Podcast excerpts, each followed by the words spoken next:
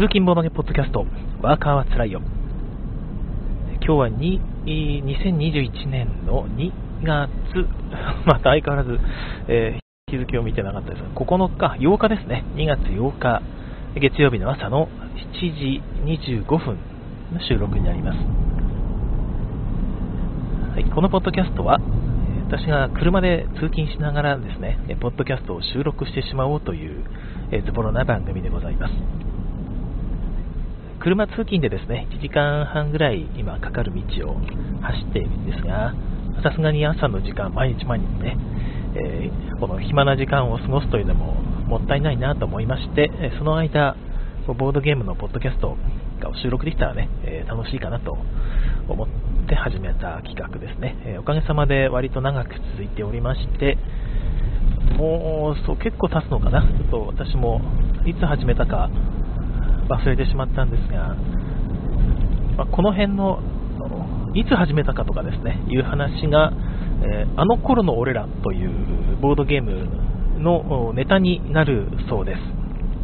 いや、ありがたいですね。あの、企画をいただきまして、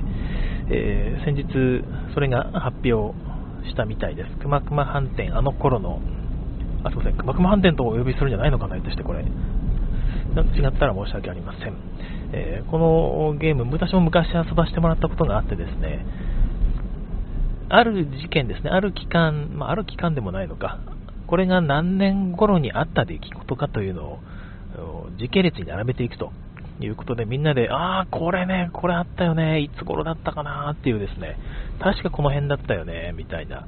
感じで並べていくと、すごく会話が盛り上がるんですよね。まあ、ファミコンだったらファミコンゼビウスが発売されたのはいつ？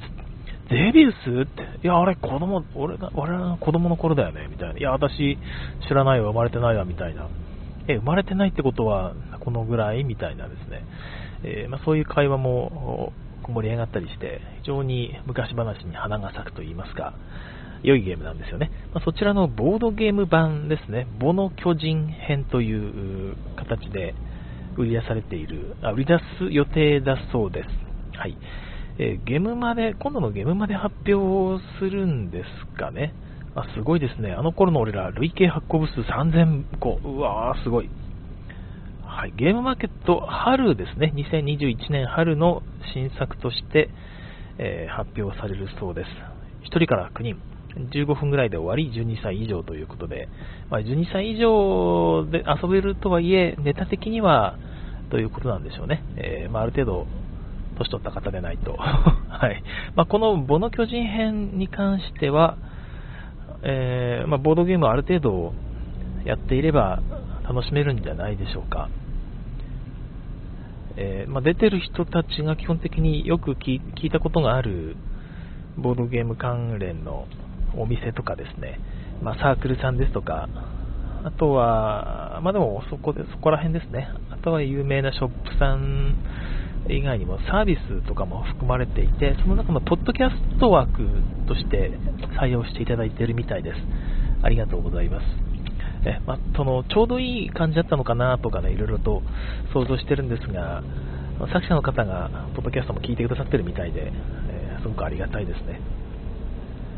いまあ、知った聞いたことはあるけど、いつ頃からスタートしたのか、確かに私自身も調べましたもん。いつからですかという。それに対して、これいつからなんだろうということで、えー、また皆さんもね、えー、遊んだ時には気にかけていただければと思います。さて、えー、先週は私、ようやくボードゲームをすることができまして、えー、この間もお話しましたけども、去年の11月のエチボですね、その福井市のボードゲーム会、まあ、一年市のボードゲーム会なんですが、こちら、ハトさんが主催のボードゲーム会が12月が、えー、中止になったんですよね。で、それで、あ仕方がないなと、まあね、えー、12月皆さんお忙しい時期ですし、まあ、コロナ、コロナもあるということで、えー、まあ、一旦中止になってですね、まあ、1月に行こうと思ったら、私ちょっと1月は用事があって行けなかったという、用事があった？違いますね。私の近隣でコロナ関係者がそうそうそう陽性者が出てしまって、え、まあ、自粛したということですよね、参加を。もう本当、あれはストレスでしたけども、そんな感じでずっと2ヶ月ぐらい、いわゆるゲーム会的なものを友達とちょっと遊んだことはもちろんあるんですが、それも含めて、がっつりしたゲーム会ってやってなかったんですよ。で、先日ようやく土曜日に1日、丸1日ですね、朝から晩までボードゲームがっつりしてまいりました。はい。何遊んだかというとですね、えー、っと、何遊んだかな。最初にいきなり遊んだのが、そうそう、一応最大の目的は看板 EV ですね。えー、ラセルダの昔の作品が何回もリメイクされて、リメイクリメイクリメイク再販と言っていいのかな？まあ、でもアートワークを変えているのでリメイクと言っていいのかな、えー、リメイクされて、えー、今回は電気自動車を作るぞということらしいんですが、特に電気自動車を作っている感じはしなくて、まあ、普通に自動車を作るゲームになっていました。私、なんか元のやつを持ってるんですよね。一番最初の看板、赤い箱のやつですね。あれを持っているんですが、未だに封が、シュリンクを開けて、中見て、ルールは表っていう感じで閉じた後、友達が、いや、あれはね、インスト大変ですよっていう話を聞いた後、しばらく寝寝かしておくかって言ったままずっと寝てるんですよね、看板さん。だから、ずっと遊べないかなと思っていて、えー、まあ、ようやくその新版みたいなやつを遊ばせていただくことになったんですけども、まあ、ルール変わっちゃってるんだろうなと思ってですね、だからもう昔の看板はさすがにもう遊んでくれる人もいないだろうし、まあ、ルールにも不備があったから改定されていくんだろうしみたいなことをこう思っていたんですよね。だから改定前のルールで遊ぶのめんどくさいなと。で、昔のルールで今のやつが遊べるといいけどそんなこともないんだろうなと思ってたんですが、お伺いする限りですね、まあ、昔のやつも遊んだことあるけど、ルール変わってないと思いますよと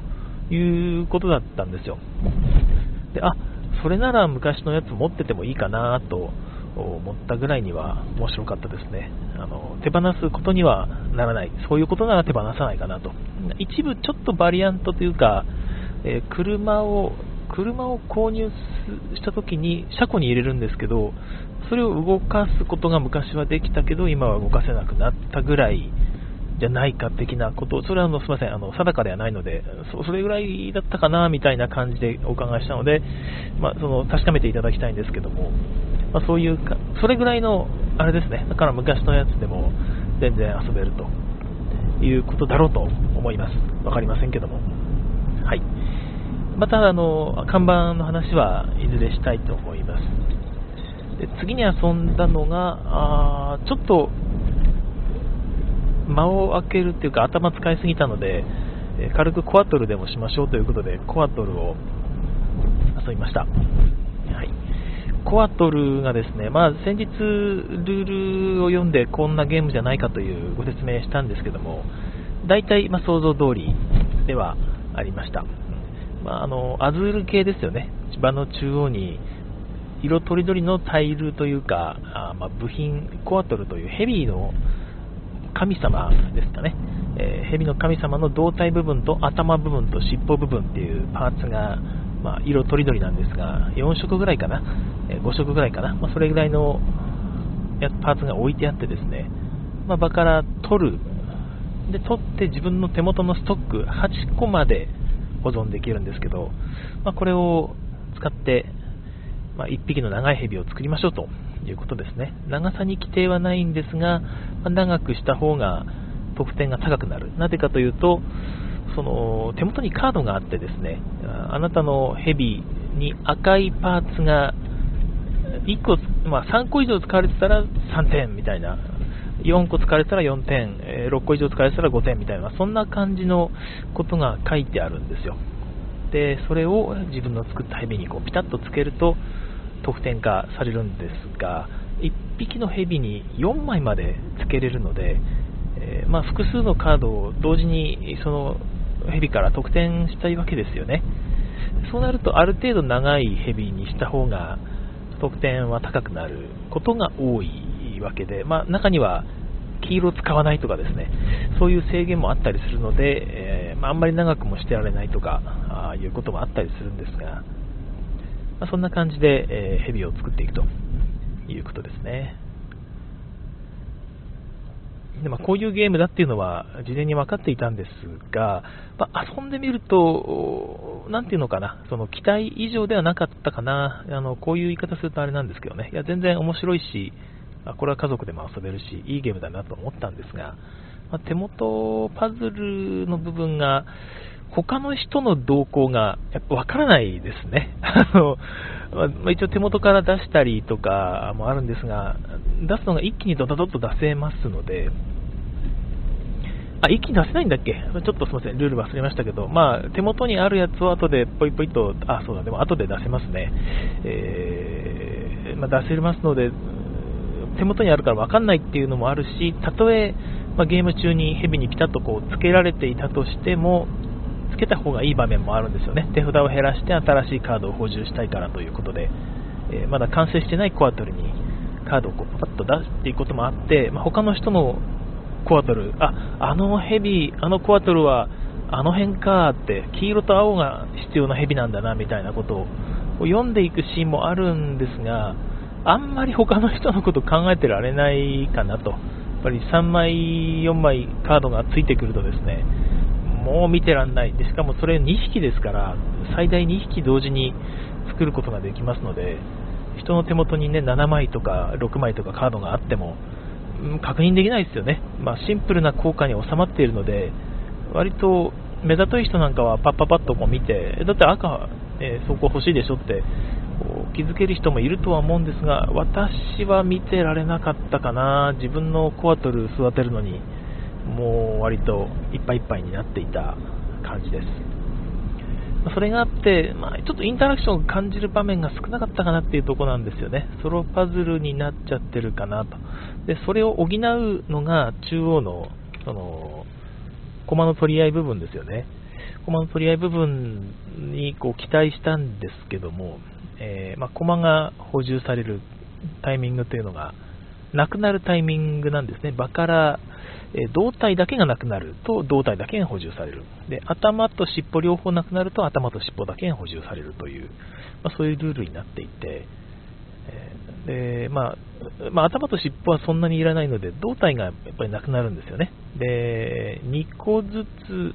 2個ずつ6箇所だったかな。10だから6回6箇所6箇所ですね、えー、置かれてですねでそれを2個ずつ取っていくので、えー、まあ、結構すぐなくなるということなんですが、まあ、最後の1個取るのはもういらない駒が残ってますから誰も取りたくないわけですよ。で自分が取ってねで補充されて次の人がウィッヒョヒョヒョってこうなるの見たくもないし まあいやらしい話ですけどいやもう欲しいなんとかそんないらないかなとかって言ってこう放置されるわけですね盤面にその2個しか残ってない状態でで他の人がこうプレイしていくんですけど、やることといったらもうやっぱり駒を配置するしかないので、駒を配置して、まあ、できる範囲でコアトル作るわけですよ。と手番的に、うん、まあ、もうこれやることなくなったから取るしかないのかって言って、いらないんだけどなって言って、その最後の駒を取るとですね、えー、まあ、その胴体がまた補充されて、うひょーって言ってみんなが取っていくんですが、だいぶみんな我慢して我慢して、えー、手元のスロットは最大に空いてる状態になってますので、みんなやっぱりポイポイポイポイと取ってですね、で、またさっきと同じ状況になると。で、またこう絞り合いが始まってということを繰り返していたので、なんていうか、あそこの遊びがないんですよね。な出たらみんな全部補充する。で、出なくなったら絞り合いが始まるということを繰り返した感じがあってですね、そこがなんかまだあそこ残っているな、あの赤は残っているけど自分はこっちやりたいからあと一手間待てるかなみたいな、そういうう流れが起きてなかったですね。うんまあ、そこが少し残念なところではあったんですが、それ以外のところですね、えー、コアトルを作っていく、あのコアトルの手触りはすごく良かったですね。あのやっぱ一つながりになるんですね、じゃらじゃらじゃらじゃらって。頭を持ってこうくねくねってやると尻尾までこう全部力が伝播していって、くねくねってね、漫画日本昔話ごっことかね、ぼーやーってこう遊びながら ゲームできますしね、はいえーまあ、そんな感じのゲームになっていた感じがします。そんな感じのゲームって、まあ、あの 漫画日本昔話をやるゲームではないんですが、それ以外の部分で言うと、まあ、単純にやっぱり真ん中から取っていって、手元のパズルを作ってですね、コアトルできたってね、で最後に得点がこうコアトルからごそっと入る。ゲーム中はあの得点計算とかないですから、あやこしいこと考えずにね、できましたって言って、何点取ったっていうのを盤面裏返すと得点トラックになっているので、そこでやっていくということになっています。それが、あの、すごく好きな人はいいですよね。家族でまったり、ちょっとパズルやろうぜと、みんなでパズルやろうかっていう雰囲気の時にいいのではないかなと思いました。えっと、次に遊んだのが、あの1800-1800、えー、あれですね、ワレスが作った、もともとコンピューターゲームが元ネタらしいんですが、そちらは大人気ゲームで、それをテーマにワレスがボードゲーム化したということみたいなんですが、こちらは持ち主のエスケさんがですね、えー、まあ、海外から輸入されて翻訳もされたんですが、遊ばせていただいたんですよね。なんかびっくりするぐらいワレスっぽくなかったなと、そのワレスを詳しく知ってるわけじゃないので、まあ、知ってる方からすると、いや、これもワレスワレス味があるよというところはもちろん見つかると思うんですが、あの私、ワレスの醍醐味って、なんていうのかな、インタラクションだと思ってるんですよね。だから割とピュアユーロに近い部分を複雑なゲームに、えー、こうでこう飾り付けするといいますか、うん、そういうところがあると思っていたんですが、このゲームはかなりソロだなという気がします。まあでも、まあそうですね、あの人が作った建物を使えば、あそこの建物に届くなみたいなところは確かにマップがないだけでインタラクションと言えるような、まあ、気もしますね。そういうところはワレスなのかな。うんはいまあ、このあの1800も、えー、またいずれどっかのタイミングでポッドキャストでお話ししたいと思います。まあ、覚えてるうちにやった方がいいな。まあ、次回、次次回とか、それぐらいでやりたいなという気がいたしますが、はい、あの1800、はい、でしたね。で、あと何やったかな、思い出せない。まあ、いくつか軽ゲーも遊んでいますね。えー、っと、パフューマリーも遊ばせていただきました。話題作ですね。えー、自分ではなかなか買わない系統のゲームなので、遊ばせていただいてありがたかったなという感じです。可愛らしいゲームですね。まあ、よくあるそのボードゲームで、まあ、こういうテーマでやりたいんだけど、テーマにこう反してと言いますか、割とテーマは軽いんだけど、中身は割と重いなっていう 感じのゲームでした。いや、面白かったですけどね。えー、逆転要素がちょっと少ないかな。えー、っと、まあ、香水を作るということで、えー、4種類の資源ですね。まあ、そのうち1つはオールマイティ資源ですから、実質3種類の資源を、こう、花のアイコンですけど、香料の材料ですけどね、それを使って、えー、変換していくと。緑を白に変換するカードとかですね、えー、白1つを白2つに変換するカードとかですね、まあ、そんなやつが場にざっと出るので、それを取ってつなげていくと、そうすると結果的に白1個が、まあ、なんか白2つ、緑1個、青1個ぐらいの、ね、量にこうドーンと変換されて増えますよというような、まあ、そういう変換エンジンをこう作って、えー、毎回それを使って、えー、香料、手元のあるこの香料、香料だめや、香水カードか、香水カードにはセットコレクションのアイコン書かれてますから、まあ、これには白2つと緑2個と青1個いるんだみたいな書かれていて点数ができるということですね。え毎ラウンド作った花が花というかその香料が消えてしまいますので、えー、もったいないんですが1回香水を作るとですね香水のボーナスとして下の方に、え指定した色の余った香料を保存する枠がもらえます。これが拡大再生産要素になっているんですね。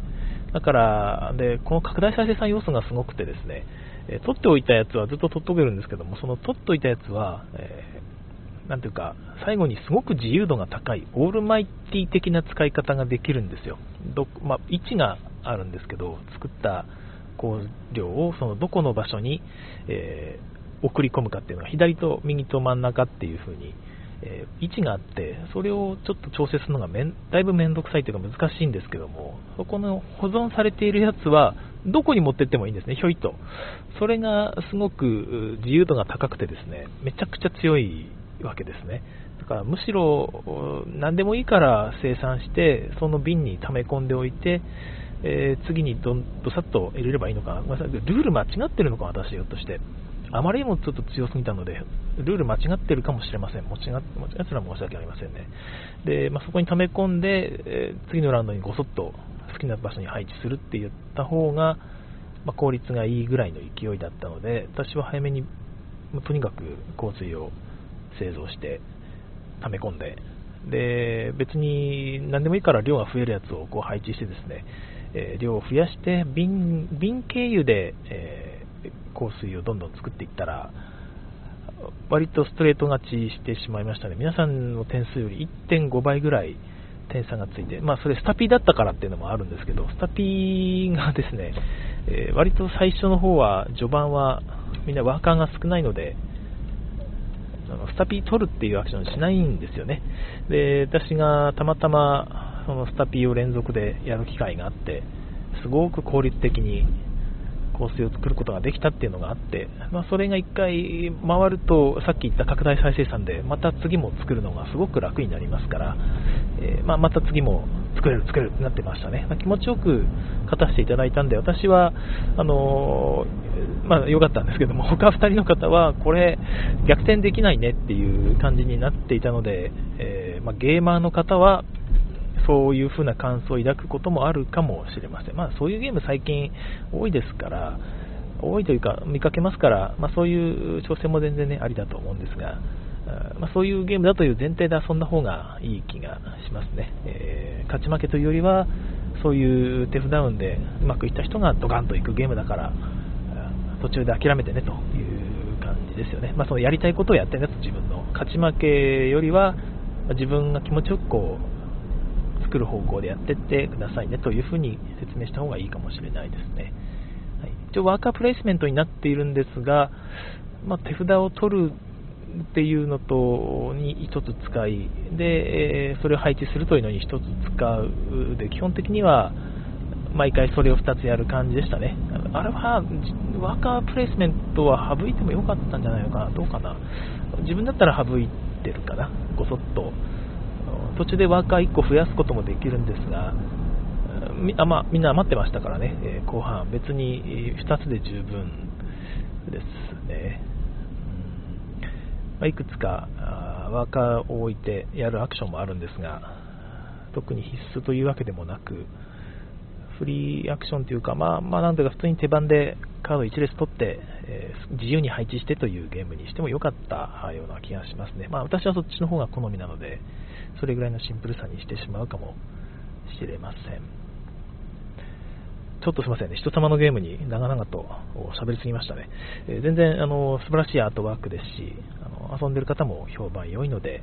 ぜひね、このアートワークに興味持った方、遊んでみると良いのではないかなという気がいたしました。はい、あ割とねあの、写真で見るとでかい箱に見えたんですが、小箱、だいぶちっちゃいコンパクトな箱で、えー、所有欲も満たされるのではないかなという気がいたします。はい、あとは、あ、何やったかな。ドラゴミノが面白かったですね。またこれもどっかでお話ししたいんですが、あのキングドミノか、そうですね、キングドミノの作者、カタラがキングドミノのシステムを5歳以上のゲームにこうダウンサイジングしたゲームですね。キングドミノってあの4枚のタイルの取るときにねあ、あと良いやつを取ると次の手番が下がるという、で次の手番下がると本当に非効率なやつを引かされてしまうという、あのぐぬぬ感がものすごかったわけなんですが、あれがなくなってます。だから、まあ、なんか、タイル配置部分にフォーカスした感じですね。タイル配置でピタッと同じ、えー、色同士をくっつけると気持ちいいよと。で、くっつけた後の得点計算とかもなくですね、くっつけた瞬間に1個チップが引けると、同じ色のチップが。で、そこに、え、めくったらドラゴンが書かれていたら、えー、1点もらえるということですね。で、自分が置いたタイルの上にそれ、ドラゴン置いてってね、ここはドラゴンいっぱいいたよ、いないと割れた卵が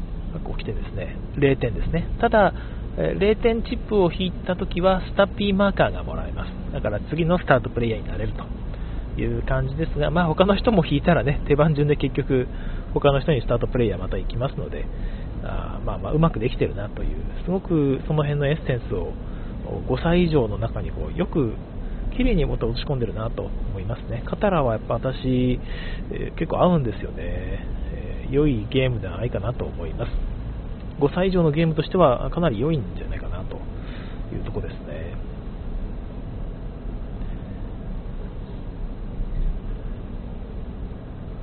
はい、あ、アルガさんとシュウさん、ありがとうございます。おはようございます。おはようございますということで、こちらこそ、またコンティニューコインたくさんいただいてありがとうございます。アルガさん、えー、っと、戸塚さんは赤プレー好きだからね、仕方がないねということで、あ、そうなんですね。作者の好みを反映させるのがやっぱり同人ゲームのいいところですから、あまあそうですね、えー、ちゃんとそういうところを目指されているのがいかにも同人っぽい感じで良い気がします。はい。アルガさん、ドラゴミの気になりますね。キングドミノの苦手なところがなくなってそうというところですが、えー、ま、もちろん5歳以上ゲームですからね、えー、大人が遊んで、うわこれはいいねっていうほどのジレンマとかはないで、本当に絵合わせ、タイルで4枚のタイルがあって、やったこれが出た、じゃあこれくっつくかなぐらいの感じでやっていくだけのゲームですので、そこは期待なさらないようにしてくださいね。大人だけで遊ぶんであれば、まあ、そのお母さんとかと一緒に遊んで、これ私、うちのことできそうだわぐらいの感じで遊ばないと、大人だけではなかなか盛り上げるのは難しいかもしれません。ドラゴミの。一応、ブルーオレンジのキッズ向けタイトルだと私は思います。あとは、あまあ、ちょっと、これ全部説明してると時間がなくなりますが、あとはトレンディのね、新版とかね、えー、キャプテンブラフというブラフゲームですとか、あとは、オールユーキャンイート食べちゃうぞというゲームですね、えー、この辺を遊んでいます。この辺のお話もまたいずれできたらいいなという気がいたしますが、さて、まあ、そろそろ私もね、会社の駐車場に着きますけども、今日は福井の天気は曇りですね、えー、一面なんとなく曇ってるんですが、夕方から雪が降るらしいんですよね。まあ、すでにちょっとちらちらと降っているので、これはまた夜、混みそうだなという気がするんですが、私これ、ガソリンを週末に入れるのを忘れてしまいましてね、今、ランプが灯ってるんですよね。ギリギリ、このランプがつくの何リットルぐらいだったかなという気がしてるんですが、5リットルぐらいはまだ残ってるとすればギリギリ帰れるかなという感じですね。リッター10走るはずなので、まだこの車も。えー、まあ、50キロ走れればギリギリ帰れるかな、30キロちょっとあるので、自宅まで。